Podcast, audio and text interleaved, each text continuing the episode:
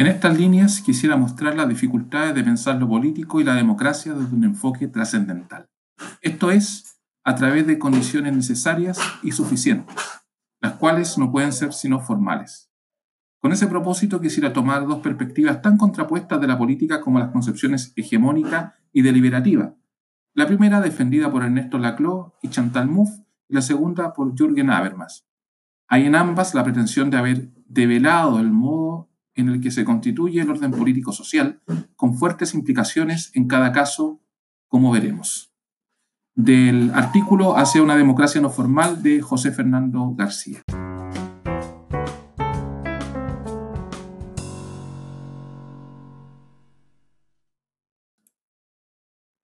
Ibris, revista de filosofía.